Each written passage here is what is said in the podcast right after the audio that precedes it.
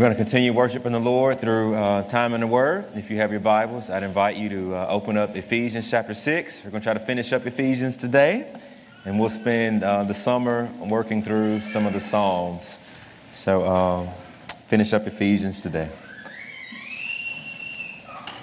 When you find it, you don't mind saying amen? All right, Ephesians 6. Finally, be strong in the Lord and in the strength of his might Put on the whole armor of God, that you may be able to stand against the schemes of the devil. For we do not wrestle against flesh and blood, but against rulers and authorities, against the cosmic powers over this present darkness, against the spiritual forces of evil in the heavenly places. Therefore, take up the whole armor of God, that you may be able to withstand in the evil day, and having done all, to stand firm. Stand therefore, having fastened on the belt of truth, and having put on the breastplate of righteousness, and as shoes for your feet, having put on the readiness given by the gospel of peace. In all circumstances, take up the shield of faith, with which you can extinguish all the flaming darts of the evil one. And take the helmet of salvation and the sword of the Spirit, which is the word of God, praying at all times in the Spirit with all prayer and supplication.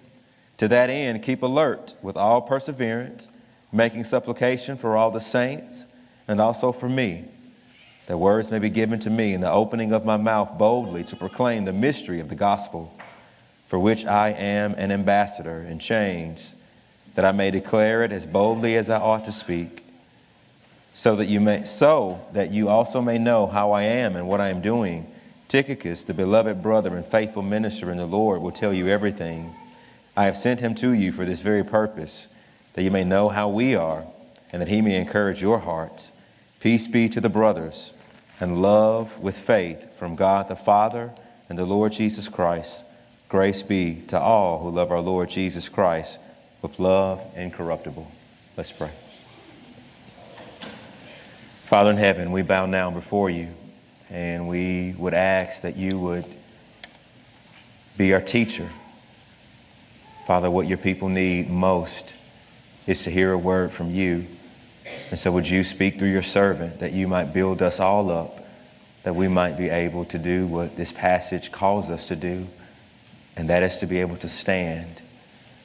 We love you and we praise you. In Jesus' name, amen. There comes a point uh, in time where every dad will probably at some point have to teach his son or daughter how to fight, right? And I think we're, we're responding to this reality that we live in a world where bullies exist. We live in a world where there are people who will try to harm and uh, do damage to those we love. And so, I mean, I can think through just certain parts of my childhood where my dad would just talk to me about how to hold my guard up and just, just those small things, just because you never know, right? You, you never know that you might actually need to defend yourself. The Apostle Paul is really a father to this church in Ephesus, and he has talked to them about the beauties of the gospel, but he's also aware that they will need to defend themselves and they will need to fight that there are bullies in the world who will seek to do them harm, and he wants nothing more than for them to be able to stand.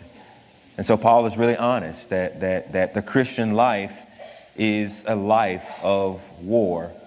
And you see it. I mean, I want us to think through what he's talking about. In my Bible, right above verse 10, it says, put on the whole armor of God. And so right then, you, you, you kind of know that this whole section is about warfare, right? So Paul is really clear here that, that, that there is a fight. And I, and I want us to think through just sort of how this fits in the broader book. And I won't jog your memories from Ephesians 1 to Ephesians 6. You've been here with us, but I want you to think about the heights that Paul has taken us in the gospel. That we've been loved by God, we've been adopted by God, that we've been uh, sacrificed for through the person and work of Jesus We've been sealed by the Spirit. And then when the Holy Spirit gets inside of us, He changes us from the inside out. That we go into our homes and we become better husbands, and we become better fathers, and we become better wives, and we become better children, we become better masters, right? that th- this is the working of the gospel. Once we're redeemed and reconciled, and our heart of stone is replaced with a heart of flesh, you start to see this change, right? That you start to see a change in our sexuality, our change in our theology of work. Let the thief no longer steal, but let him work, that he might have something to share. That you start to see fleeing sexual morality. All of these truths are coming out of a new heart. Now, that's good, right? All of that is in Ephesians 1 through 6. And then you get to our section, and what Paul is basically, basically telling us is yeah, that's really good and it's glorious. But the application of this in your life is going to be hard. It's going to be war. And you see the warfare language, uh, and, and I want us to split hairs here for a second. That on the one hand, we could say that, that the Christian life is hard because of, of what is in us, right? Romans chapter 7, our own indwelling sin. Paul says, That which I want to do, which is good, I find that that is not what I do, but the evil, right? That there is a law waging war in my members. And so, on the one hand, if you had to sort of step back and say, okay, what makes living the Christian life difficult? On the one hand, we can say our own indwelling sin, that for some providential reason, God has chosen to sanctify, he has chosen to justify us. It is finished on the cross of Christ. And there is this process of sanctification, but we're not glorified yet, right? And so, as long as we're still breathing on this earth, there are remnants of the old man or old woman there. And that's going to make your sanctification or being or looking like Jesus hard. But that isn't what Paul is talking about in this passage. The problem in our passage is not internal, right? This isn't indwelling sin that he's addressing. He's actually addressing a problem on the outside, right? Some outside force, some outside war. Now, you see this warfare language through this, this word schemes, right? So I think there, there are three or four words in here. The armor, this idea of armor, that clues us to warfare. The weapons, they clue us to warfare. But even more, this idea of schemes. Paul talks about uh, that, that, that we might uh, be able to stand against the schemes of the devil. We'll come to who we're at war with, but scheming, right? It's this idea of a calculated, uh, strategized attack, right? That, that the NBA finals are over, and I hate it, right? It, was, it just went by too fast. I know, Golden State. I got you, Tasha.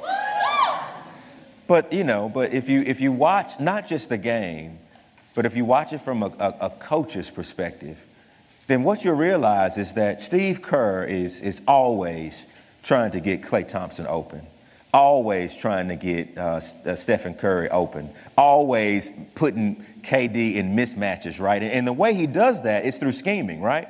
So if he has the ball coming down and, and, and Curry's man is on him, they really want the mismatch. They want to get a longer, taller, slower man on Stephen Curry so that he can move and shake and then get a shot off. And so what they'll do is they'll run a pick and they'll bring another man pick and they'll get the switch. Now all of a sudden these men will switch. You'll be like, wait a minute, why is this center on this guard? Well, that was a scheme. That was by design. That was not that, that was not haphazard. They are not playing sandlot ball out there, right? That's a scheme. And then why is all the motion on the opposite side where these men are moving and all of a sudden you see this man dot across the baseline and he's right over here open because this other man set a pick on his man so that he can get open. This is not sandlot basketball, right? These are schemes that coaches draw up to get their shot that they want their players to have. And what Paul is saying is that we're, we're, we're being schemed in a sense that there is a mastermind behind what we can see with our own eyes who is scheming and plotting against God's kingdom and against God's people. And it's not haphazard, family. That's the first thing we see, right? This clues us to the, the nature of the war that we're in. Paul also talks about this wrestling, right? He says, We do not wrestle against flesh and blood. We'll come back to that again, but that word right there, wrestling, it literally means this close hand to hand combat. Now, press into this image a little because I think what Paul is saying is that this war is not just in theory.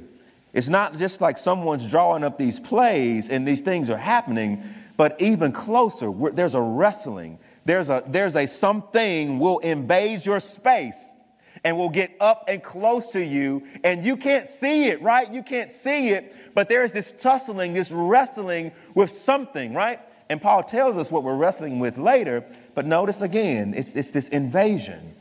This isn't, this isn't warfare from afar. This isn't drawing on a whiteboard. This is like, no, in your face wrestling.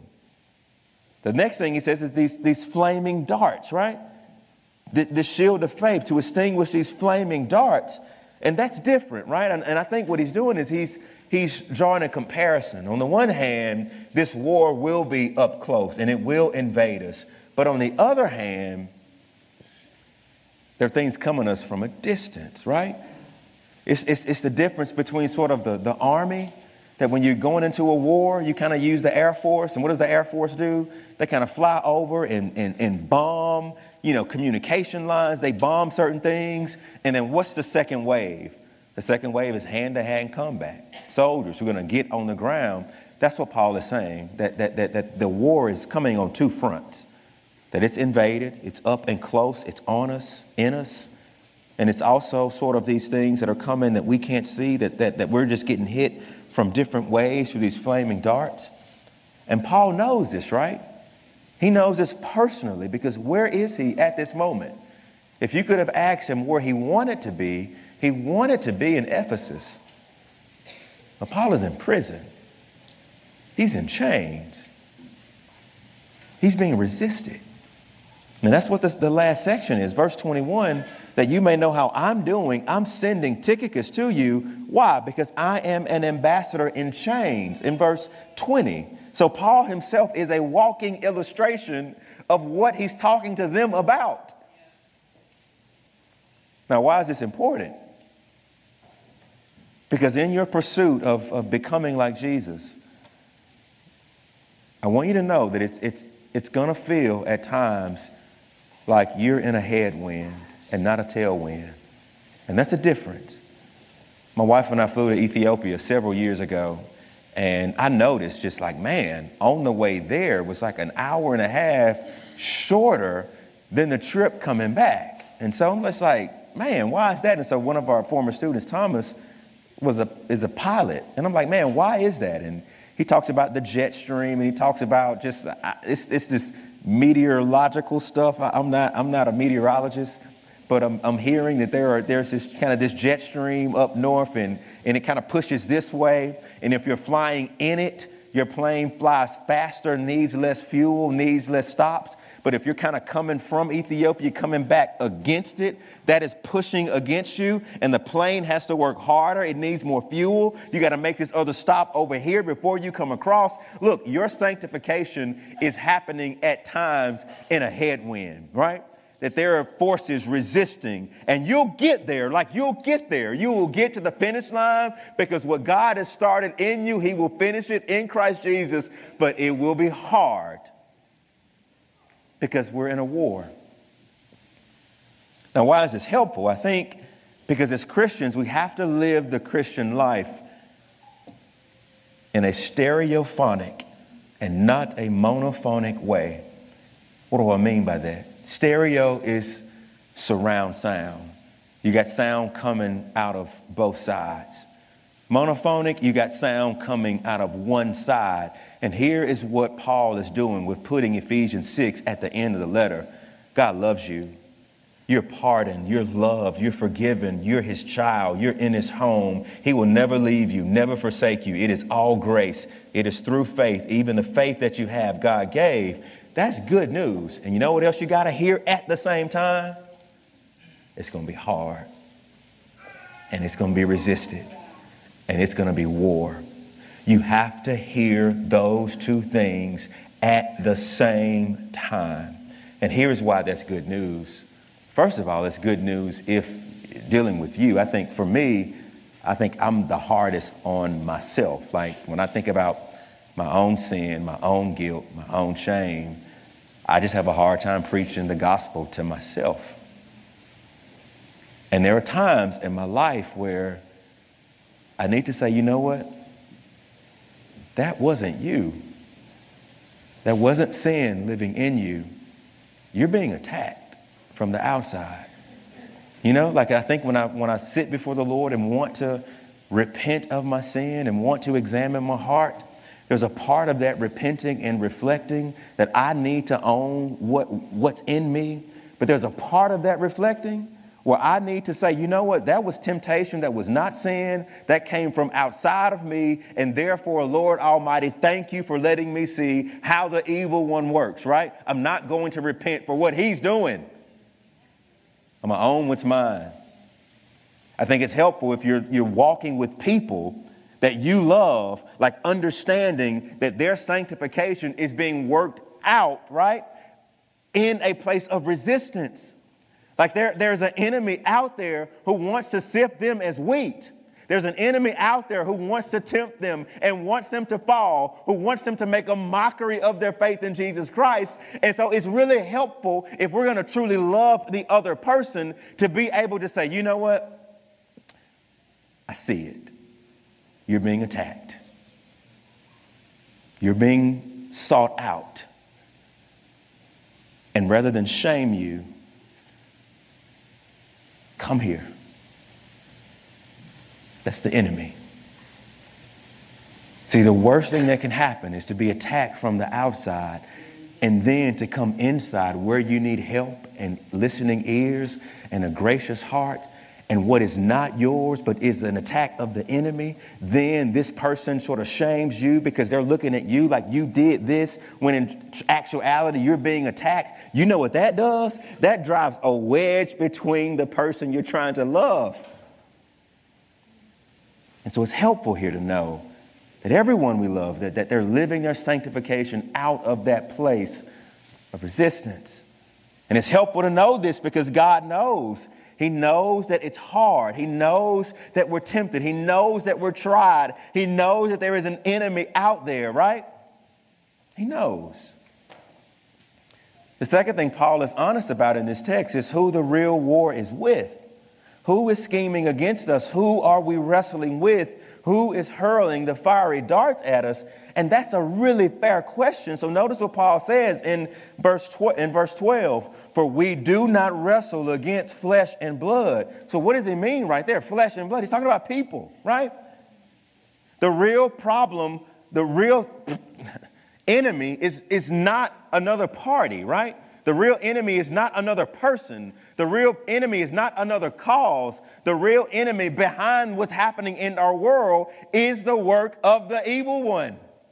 That's why it says we don't wrestle against flesh and blood, but we wrestle against what? Rulers, spiritual rulers, and authorities and cosmic powers over this present darkness, spiritual forces of evil in the heavenly places. Now, look, this would have certainly pricked the attention of the church. Here's why. If you were a Jew and you were in this church, and Paul writes, We do not wrestle against flesh and blood. You want to know why you would be all ears right there? What was Israel doing in the passage that we read this morning when they came out of Egypt?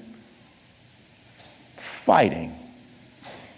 And the Lord was fighting for them. And what were they to do after they crossed the Red Sea? To go into the land of promise and to do what? Fight with spears and with swords and with shields. And what were they supposed to do? Fight against other nations to do what? To get land so that they could settle in the land of God and build their temple and worship and live under God's blessing. And so when Paul says we do not fight against flesh and blood, if you were a Jew, your ears are pricked now. What do you mean we don't fight against flesh and blood? See, they missed it. When Jesus came, they wanted Jesus to fight against flesh and blood. And Jesus says, No, there is another battle. There's another enemy we're fighting, and he's not on the throne in Rome, right? And so when Paul says we don't wrestle against flesh and blood, if you were a Jew, you're like, wait a minute, wait a minute, what are you talking about? I thought this is our land, right? I thought we're going to be able to build this and dispossess this and do this. And Paul is basically saying, no, that fight has already been won. Jesus is the land, Jesus is the temple, and you're home at him. Okay, well, guess what? I guess we put our, put our weapons down and we don't fight. No, says Paul was, he says, no, no, no, you're wrong there too. There is a war. You're still going to fight. It's just not other people. Well, who? He says the schemes of the devil. These rulers, these spiritual rulers and authorities and demons and cosmic powers of present darkness and spiritual forces, the hurling flaming darts are coming from the evil one.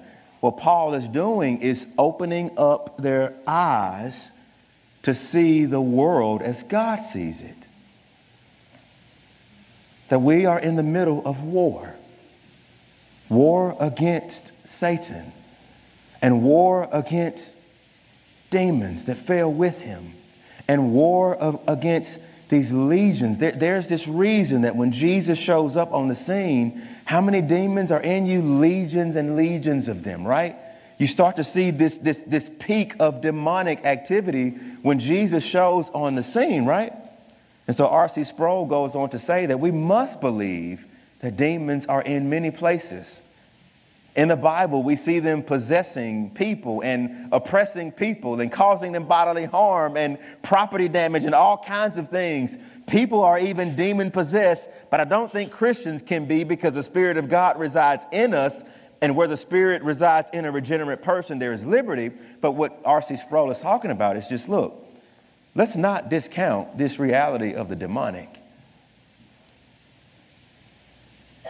There are spirits and beings that we can't see who hate you. And they hate the Lord. And they hate the things of the Lord. And they hate the word of the Lord. They hate the message of the Lord. And they hate the believers of the Lord. And so Ephesians says it's not a matter of if we wrestle with the demonic family, that it will be wrestling up close and personal. And flaming darts from the left and to the right and from the above. I think when we think about the demonic or Satan, we instantly kind of go to horror movies with people with kind of their heads kind of spin all the way around and these crazy loud noises. I mean, I think really, like when I think about the demonic, that's what I think. Like I think about if I'm gonna see a demon, I'm gonna know what it looked like, right? or it's gonna look it's gonna look this kind of way, right? And, and because I don't see that, then I assume that everything is just sort of okay. But man, listen to what uh, a guy named Kent Hughes says. We're deceived if that is our image of what is evil. Satan has been honing his methods for millennia. His emissaries visited church councils at Nicaea and Chalcedon or Chalcedon. He sat on medieval faculty meetings. He is an accomplished philosopher, theologian, psychologist. He has had thousands of years to study. He says, Look, I'm no genius at mathematics, but if you give me 10,000 years to live upon the earth, I will be more brilliant than Newton or Einstein. I guarantee it. He says, Satan has had multiple millennia to study and master human disciplines. And when it comes to the hum, when it comes to human subversion, he is the ultimate manipulator. What is he saying? He's actually saying, Do you really think that the one who was a father of lies, the one who parades around as an angel of light, do you really think he's going to attack you with something that is readily noticeable by these physical eyes? He says, Get over yourself. He's been around longer than it's a long time, you know? he studied people. He studied temptation. He knows you inside and out. Maybe not purely and fully, but he knows our weaknesses. And he capitalizes on it. Now, where? Where would we see him at work has it ever dawned on you that, that Satan entered into Judas and then he betrayed Jesus? That Ananias and Sapphira, he entered into them and then they lied?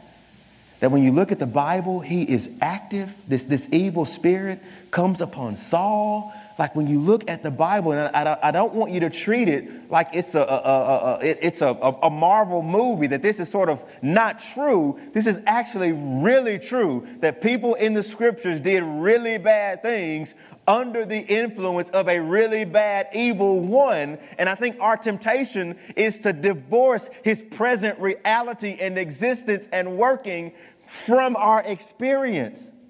And so the one guy says, if you read saints from every age before the modern era, you will find that they take the devil very seriously. As Paul would remind us, we are not unaware of his schemes. If you've read uh, Dallimore's biography on Charles Spurgeon, Spurgeon admits to blasphemous thoughts that just burst in his mind and they wear him out. And he can't stop these thoughts. That if you listen to C.S. Lewis when he was writing Screwtape letters, he writes of this severe depression unparalleled at any other point in his life. When you read about Martin Luther, and we just sang his, the hymn he wrote, A Mighty Fortress is Our God. He's writing that as he is translating the Bible. He's sitting there trying to translate the Bible into his modern vernacular, and all of a sudden he is assaulted and attacked. When you go back 400, 500, 600, 700 years and back, they had a really robust theology of wickedness. And here we go in our day and age. We are so arrogant. We are so arrogant that we dismiss the, the demonic. And if we can't explain it or think of it or put it into psychological or, or, or physiological terms, then we're always looking for some term to label it. Why can't we just say that there is an evil one who is at work? And he wants to sift you as wheat, and he wants you to not believe in the gospel, and he wants to ruin your family. He wants to stir chaos in your marriage. He wants to make you fall in love with this world, even though there are warnings in scripture to say, number your days. He tells you, no, number your days for what? He, he, he, he, he allures us, right? Why can't we just, just own that? And let the truth of Scripture be true and not have to fit this inside of our American worldview. There is the demonic out there, and he is real. And he turns the knob down on grace and he wears you out with law. He makes you desire things of this world, just like he did with Adam and Eve, and you forfeit your soul. C.S. Lewis writes about, he says this in Screwtape Letters. He says, when two humans live together, it is impossible not to develop uh, tones of voice and facial expressions which are irritating to one another. Work on your patient carefully and make sure that she sees what annoys her in the other person, and then let her think that he does this and is doing this to annoy and aggravate her. You hear what he's saying? When you live with somebody and you got these mannerisms with your face, get inside their heart and make her think he is doing this just to aggravate you so that you can get angry, right? He says, make, make, make, your, make, your, make your patient so spiritual, right? And so spiritual and, and praying for his mother's salvation that he ignores her rheumatoid arthritis, right? Like make, make him so devout to pray for her conversion that his mother cannot even walk and he will not even go over there and rub her feet. That's how he works, beloved. That's how he works. You've watched the news this week. Two suicides out of the blue. Kate Spade and Anthony Bourdain. Like, you, you, you get that? You have everything that the world would want. And there's a voice inside of your head that talks louder than you. And Satan, does, he doesn't come and say, You do this. Oftentimes, when I detect him, it's, it's in this first person type way. It's like, Oh, I, I, I'm angry.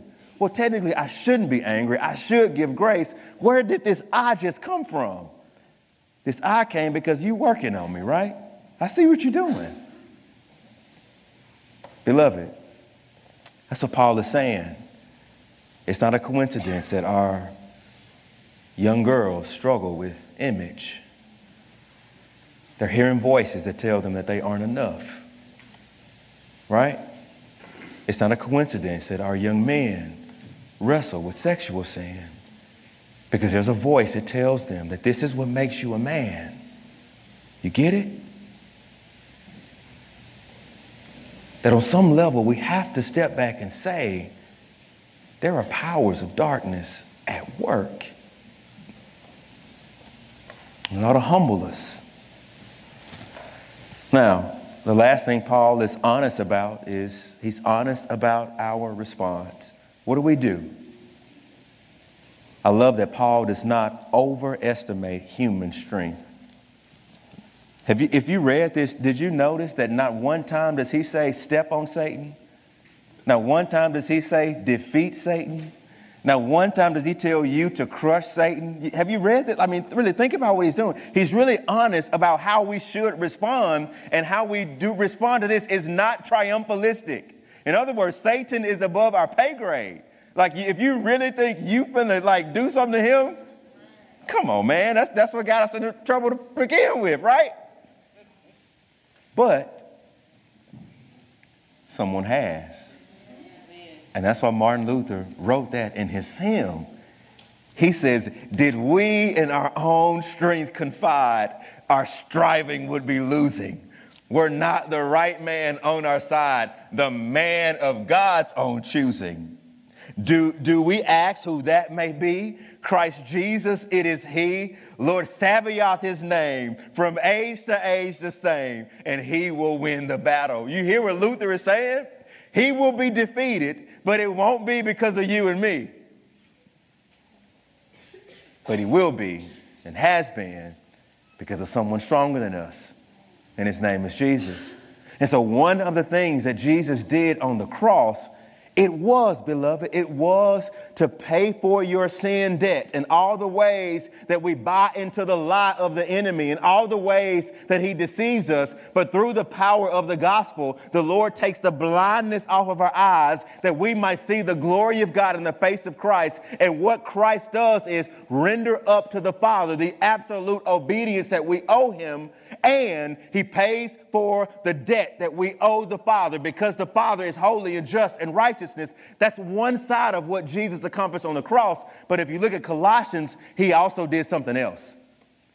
It says, through the cross of Christ, he triumphed over evil by nailing all of the requirements of the law to it. And so Satan, by his nature, is a liar and an accuser of God's people. And you want to know what God did on the cross? He vindicated his own righteousness. I get that they're sinners, and I'm paying for it right here. That was the mortal blow that was struck upon the head of the serpent that goes all the way back to Genesis 3. And so, our, in our theology about Satan, yes, he's alive. Yes, he's active. Yes, he has minions. But the other thing that we have to remember, we have to remember, he is bleeding out. The clock is ticking on his life that the mortal blow has been struck at the cross. And for every day that you endure, he is one day closer to his demise. That we're going to be renewed glory after glory, and his glory is shrinking and shrinking and shrinking. And one day, your Lord and Savior, who crushed him on the cross, will come back and will put the finishing blow on him, and he will be done forever. And God's people will not be tormented by sin anymore. And so, as we think about Satan, we're fighting someone strong, but he's growing weak day by day because the clock is ticking. And so, Jesus says to you, beloved, I don't need you to, to, to, to defeat him. I've done that, and I'm gonna come back. This, this is above your pay grade. I'm gonna finish him off. What I do need you to do is to just stand. That's it. He does not say crush, kill, step on Satan. The one thing he says four times in this text is stand. Stand. Look at what it says. Be strong in the Lord. Notice this is not your own strength and the strength of his might. Put on the whole armor of God that you may stand. Right there. Stand. For we don't wrestle against flesh and blood. Go down to verse 13. Take on the whole armor of God that you may be able to withstand in the evil day. And having done all, to stand firm. Look at verse 14. Stand therefore, having fastened the belt of truth. And so, in your imagery of, of spiritual warfare, you and I aren't at the front line trying to go back and beat the gates of hell down. Jesus says, I've done that. All I want you to do is to hold the ground. Just stand and matter of fact, you're going to stand and it's not going to be in your own strength. I'm going to give you strength to stand. The armor that you wear, it's my armor, says the Lord. I give you this divine armor to stand against that enemy. That's all I need you to do is to stand. And when you fail, because you will fall and you will believe the lie, notice how Ephesians end. It even ends with peace to you and love from faith and from God the Father, and grace be to you. So even when you stand or getting and getting knocked down, there's grace to you to pick you back up. All Jesus wants you and I to do, beloved, is to stand. He's done the hard work. Now the question is, how do we stand? I'm gonna work through this really fast. How do we stand? Verse 14, with truth, the belt of truth Truth will be like a belt to you, wrapped around you. The, the, the, belt would hold the sword in place and the garments in place that the soldier could be in his best posture to fight. Paul says the war against the enemy does not begin with human wisdom. It does not begin with human books. The word, the, the war begins with truth. Well, what is truth? Verse 17 the sword of the Spirit, which is the Word of God. That is truth. And I know, right? I know there's a, a, a tension. This is not legalism for me to say that Christians, this is your sword. This is how you and I detect the counterfeit that Satan will bombard our thoughts and our feelings with lies. And what one of the reasons that, that, that the Lord gives us the word is that we might stand, that we might filter what we're hearing and feeling and desiring through the word of truth. And so when we don't have the word of truth going in our minds and our hearts, then you know what? We're going to believe the lies. We're going to give over to the lies, right? And so the first thing he says is, is be committed to truth.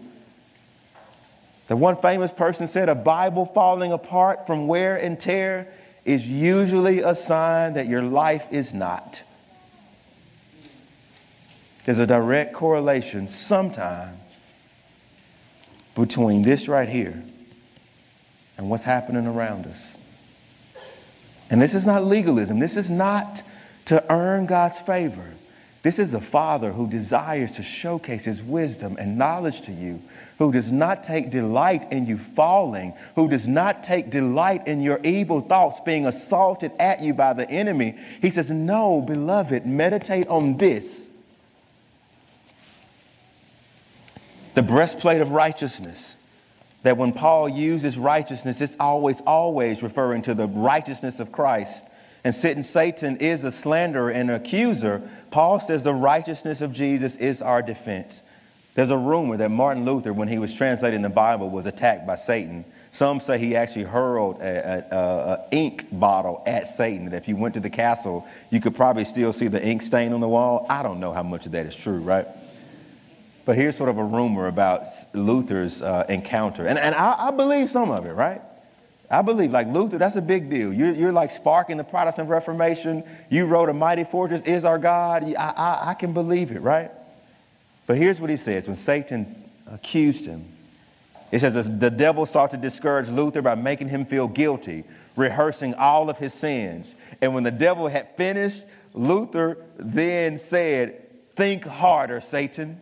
You must have more than that. You must have forgotten some. And then the devil did think, and he listened, listed more sins. And when he, when he was done enumerating all the sins, Luther said, Now here is a red pen.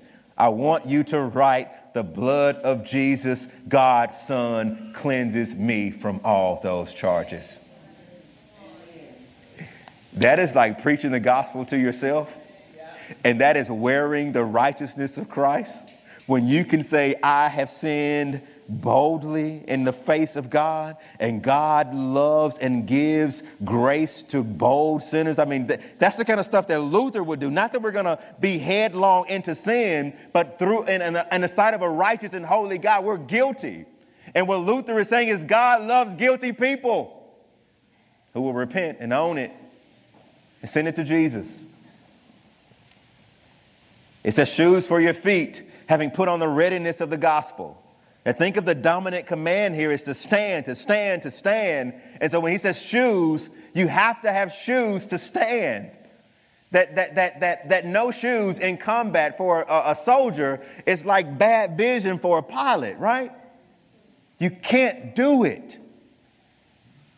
And what Paul is saying, I want you to stand. And to stand, you're going to need shoes. And what's going to firm you up and enable you to stand is the good news of the gospel preaching that back to yourself. In all circumstances, verse 16, take up the shield of faith because the enemy has flying darts coming everywhere. Paul says, believe the promises of God. He, he accuses, believe. He, he tries to make you not embrace the gospel, believe. He tries to discount the, the worthiness of God, the glory of God, believe. In other words, put this up and fight your feelings with faith. Lord, I believe, help my unbelief. Help me to see, help me to lay hold of these promises that you have laid down in your word. You will never abandon your loved ones. Put on the helmet of salvation, the security that we have, the brain, the mind. Let it be guarded with this sense that we're His and He's ours and we're secure. That we're praying at all times in the Spirit. That one of the effective uh, ways of fighting is to destroy communication between an army and their general. If you can get in there and bomb and break up this communication so that, that, that the people on the ground don't know what to do because they're not getting instructions with home base, you have them right there. And so when Paul says, Keep this line of communication open. Your Father is on the throne, and He is the general. And He wants to hear and answer. That I think we think about Satan and his demons and his minions, but there is also another side of that. God is not a lightweight. He's mighty in battle. He's a refuge. He's a fortress. That that image in, in Exodus 14, he told Israel, you just stand right there. You stand right there and you watch me, what I do to Pharaoh and his men coming out after you. I'm going to split the water. I'm going to let you go through and I'm going to bury them. God himself is the warrior, right? And he has angels that he sends to minister to his people in our times of need. So we're not out there alone. We have armor and we have divine access to the throne of God to cry out and say, Daddy, Daddy, I need you to help me. I need you to give me strength. I need you to show up. And God will hear that prayer because you're accepted in the beloved. My prayer for us, beloved, is that if a doctor were to tell you you have a rare form of cancer, And you're going to have to change your lifestyle. And you're going to have to take these medicines. And there's seven of them. This is a cocktail. You got to take them. And you got to take them at the same time every day. And you have to clean up your diet. And you have to get rid of these foods. And you have to go, go here and get these foods. if the doctor says you have to come in and check in with me so I can weigh you and run tests, here's the question, beloved. Would you not know how to pronounce all six, all sevens of your medicines? Would you not go get a pill counter and put them in there Monday, Tuesday, Wednesday, Thursday, Friday, Saturday? Would you not put this on your calendar to go see the doctor on this day and on this day? Would you not raise your refrigerator and put what's in there? Here's the truth, beloved. Your soul, your soul is being attacked. And your father is telling you this is what you do to live, and this is what you do to stand. May we, up here included, trust and with the eyes of faith, put this armor on that we might stand. Let's pray. Dear Lord, we love you, and uh, we pray that you will make us strong in the Lord. Thank you, Lord Jesus, for defeating Satan already on the cross. Thank you for that great day of battle where you will come and put him under your feet. Help us, your people, to stand. And Father, I pray for those here who don't know you, who are still blind in their sins. Might they see that they cannot outwill themselves, that they cannot save themselves by their actions. May they bow the knee to Christ and trust the one who is stronger than their sins and stronger than the one who accuses them. We love you and bless you in Jesus' name. Amen.